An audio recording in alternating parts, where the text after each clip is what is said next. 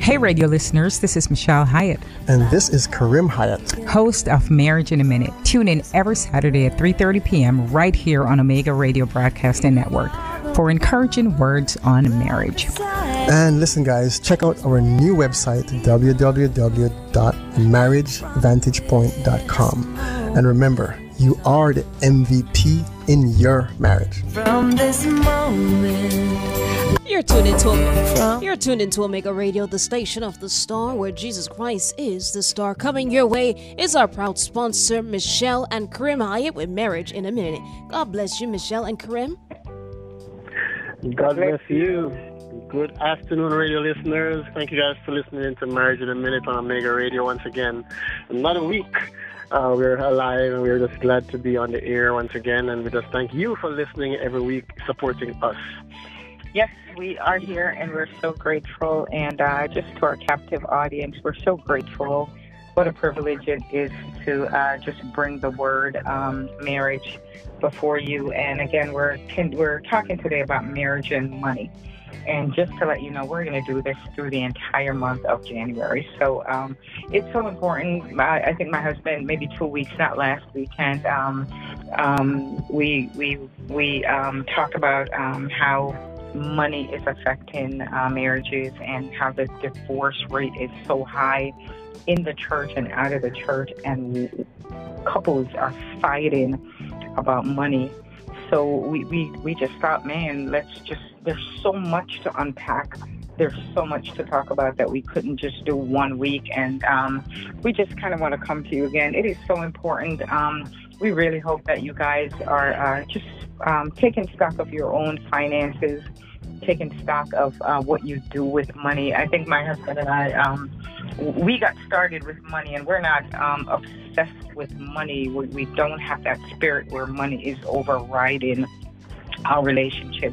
But when we read the statistics, and we understand that the fighting is about money, and I think sometimes I'm going to do a deeper study for next week to really see if it's really about lack of money or just where the money is going, because we were without jobs. I think we've told you our stories multiple times, and we don't mind saying it again, that we were both out of jobs at one point in our marriage. And money was not what we were fighting about, because even before we lost our jobs, we had always budgeted. We always thought that it was so important to put everything on paper every single week, so that we can go back to it as a reference, so that we know that we wouldn't be spending out of term, and one person not knowing what the other person was doing, that we were always accountable to what we saw on paper, and that we both knew what we spent and how much was left. So we really just want you guys to have a respect for money, but not honor it in a sense where it is taking control of your life. But it's so important that you budget. And, we just started a new year, and maybe you've breached whatever you put on paper for the month, but we're saying it's never too late to pull back and go back to the reference of your budget. Yeah, so what we're saying is it's time to do a shift, do something different with your money management in your marriage and family, because if you keep going in the direction that you're going, not working it out, not putting it on paper, not having a budget, it can lead to other things that you don't want to happen in your marriage. It doesn't have to happen. You don't have to have that bad experience as a married couple. You don't have to have hindrances with money, because God created marriage, He created family. He knows that we need money, but He's telling us the love of it is that not what we should have. So today we're talking about managing it the right way, God's way. So the question is this: do you have any financial goals? Did you make a financial goal together as a married couple, as a family? Because if you did not, now is a great time to do that. Do you have a budget together? And notice we keep saying the word together, because if you're not budgeting together, you're doing a budget by yourself. It's not effective. Because what you're doing is you're just planning for yourself out of your own plans when you're becoming one flesh. So the best thing to do is do a budget together. And that's the key. And the verse we that the Lord kind of laid on my heart, you know, and I was talking to O'Neill about it, and I'm like, you know, I hope this really applies. Listen, we're not perfect, but when I read scripture and it affects me in a way that it can, it might not be financially related, but God is about principle. And if you apply principle, the principle of the word, the principle of God, it can work out any situation. So now we're coupling this with money. But what we thought about, well, I thought about it. I told him and he goes, yeah. So this is an Eve bringing Adam the apple. And he bit on it in a bad way. Well, it was a good apple. It was a great apple. So when you think about it, 2 Timothy 4.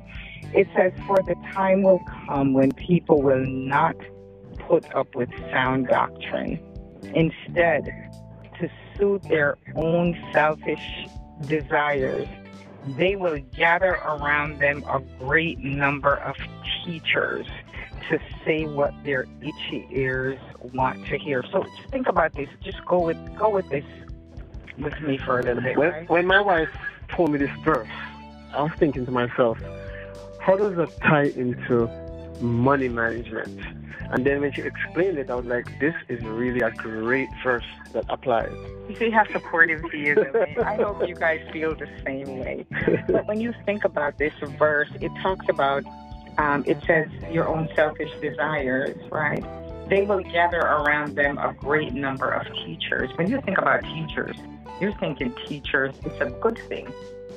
Teachers, the word teacher, when you hear the word teacher of the word, teacher of whatever. But the verse is, you will gather around a great number of teachers to say what your itchy ears want to hear.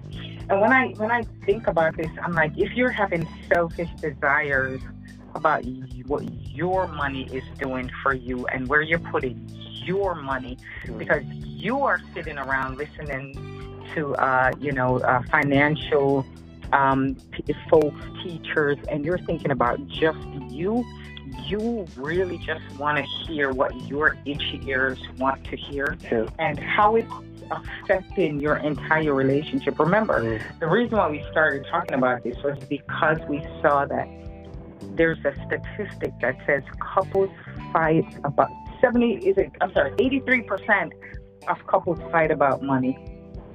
They're fighting about money. When you keep fighting about a situation, what happens? It takes over your relationship, and guess what happens? Then you're going to say this is the cause for divorce. But I think the cause for the trouble in the marriage is you forsaking the coming together and reading the word, adding principles. Because don't forget, God is about sound doctrine. Right? If you put things on paper, right, and you decide that this is what we're going to do and you keep breaching it, that sound doctrine now is absolutely nothing to you. So here's how my wife was so wise with this verse. Love breaking it. Love it. Breaking it down to the T. The Word of God is sound doctrine. The Bible says, write down a vision and make it plain. The vision is your budget. Correct. So that's what this verse is telling us in the context of money and marriage. You have to make a budget. It's a vision that you have together of how your money is going to be spent. Because if you don't have a vision of how it's going to be spent anyway. You don't have a plan. You don't. You go out and you see a watch, for example, that you want. Not need, but want. And it's not in your budget, and you go and buy it because you don't have your finances in a vision written down as a budget. And then sometimes you do have it written down, but you breach it because of your own selfish desires, because you think, I make this money so I can spend it. So I was talking to my husband. Somebody had called him or sent an email, and we encourage you guys, if there's something that you're going through or you just want to talk about a certain topic, please send it to my husband's email address, and we're not going to call your name. Somebody wrote to my husband and said, hey, I feel like I'm working and my wife is spending all the money. And believe me, we're not bashing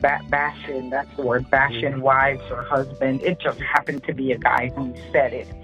So, you know, again, if you're budgeting together, it doesn't matter if you're making more than your husband or more than your wife or whatever, because when you bring the money together and you budget from one reservoir, right, whatever reserve you have left, I'm sorry, all these R words, but whatever reserve, whatever you have in reserve, it's yours. Whatever you're spending it together.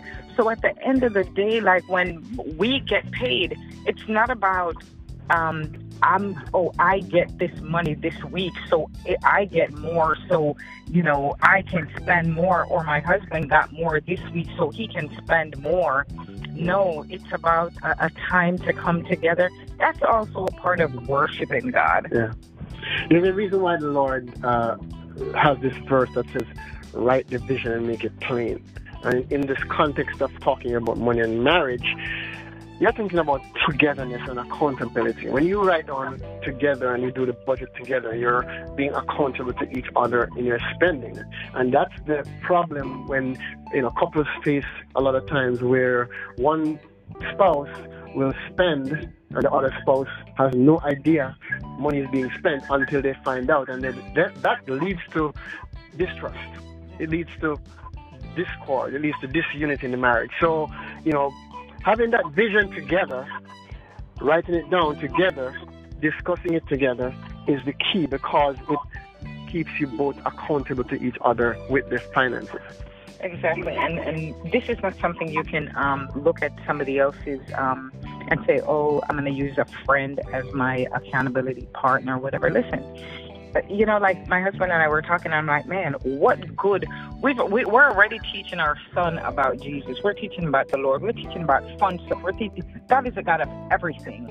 So the idea that we are teaching him about money and credit cards, think about what legacy you're leaving for your children. If your children see you living from paycheck to paycheck, they will just automatically think this is how it should be. Or on the flip side, if they think, based on what you're doing, by spending unnecessarily and not being a good steward, correct, they're going to grow up thinking it's okay to spend above what you have. They don't learn that you're supposed to budget. You know, our son Tyler gets his wife, and then he sees Michelle and I not budgeting. We're just spending. And he's thinking, oh, it's okay to just spend. And then when he comes up in his life with having his family, then they're meeting up on negative situations with money, and they're losing money, and he's wondering why. So what my wife is saying is that we have to leave a legacy for our kids, even in how we handle money. Let them see it, and that's the key. So, you know, God trusts you with little, and he will trust you with much. So if he could trust you with little in your finances, he can trust you with much in your finances.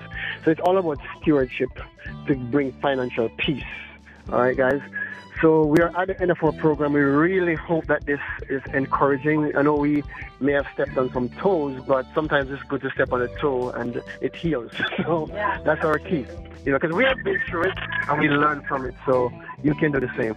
Yeah. All right? Absolutely. And we just want, you know, money is, listen, I think we said it in the first show that we did about money program. Money, and I keep saying it, listen, you need money, but when you think about it, money is neutral. Money is neutral until you pick it up. Amen. So decide what you want to do. What are you going to do with your money? Number one, are you tithing? Are you, there's so much more to unpack, and that's why we say we're going to do this till the end of the month. We want by the end of this month, you guys, whether it's $200 or $2,000, like we've said before, we want you putting it on paper so that you're not breaching your own guardrail that you put up to secure yourself and to secure your future. All right, so we're at the end. We love you guys. We're praying. We're just praying that God will have you make sense of some of even what we're saying, because it's true. Yeah, we have about 3 minutes. I just want to say a quick prayer. Lord, we just thank you for what you're doing in each marriage, Lord. We thank you that you have everything planned out, Lord. You give us the roadmap to how we should live. And, Lord, when it comes down to money, you give us the wisdom and you tell us to write the vision down and make it plain in a budget, Lord. So I pray for that couple out there who is struggling financially. I pray, Lord, that you move in a mighty way by your Holy Spirit in their lives, oh God. Each heart, husband and wife, that they'll just have that vision written down, Lord, so that they'll have that peace, that financial peace and the peace in their marriage that they need. We pray for every marriage, Lord, and we thank you for this opportunity that you give us. Have your way. In Jesus' name. Amen. Amen. God bless you guys. All right, guys. Have a great week, and revival is about to start. Amen. Amen. Yes. Okay. God bless you guys. All right, guys. Take care. God bless you. Join us next Saturday on Omega Radio at the same time for Marriage in a Minute. From this moment. Hey, radio listeners, this is Michelle Hyatt. And this is Karim Hyatt, host of Marriage in a Minute. Tune in every Saturday at 3:30 p.m. right here on Omega Radio Broadcasting Network for encouraging words on marriage. And listen, guys, check out our new website, www.marriagevantagepoint.com. And remember, you are the MVP in your marriage. From this moment.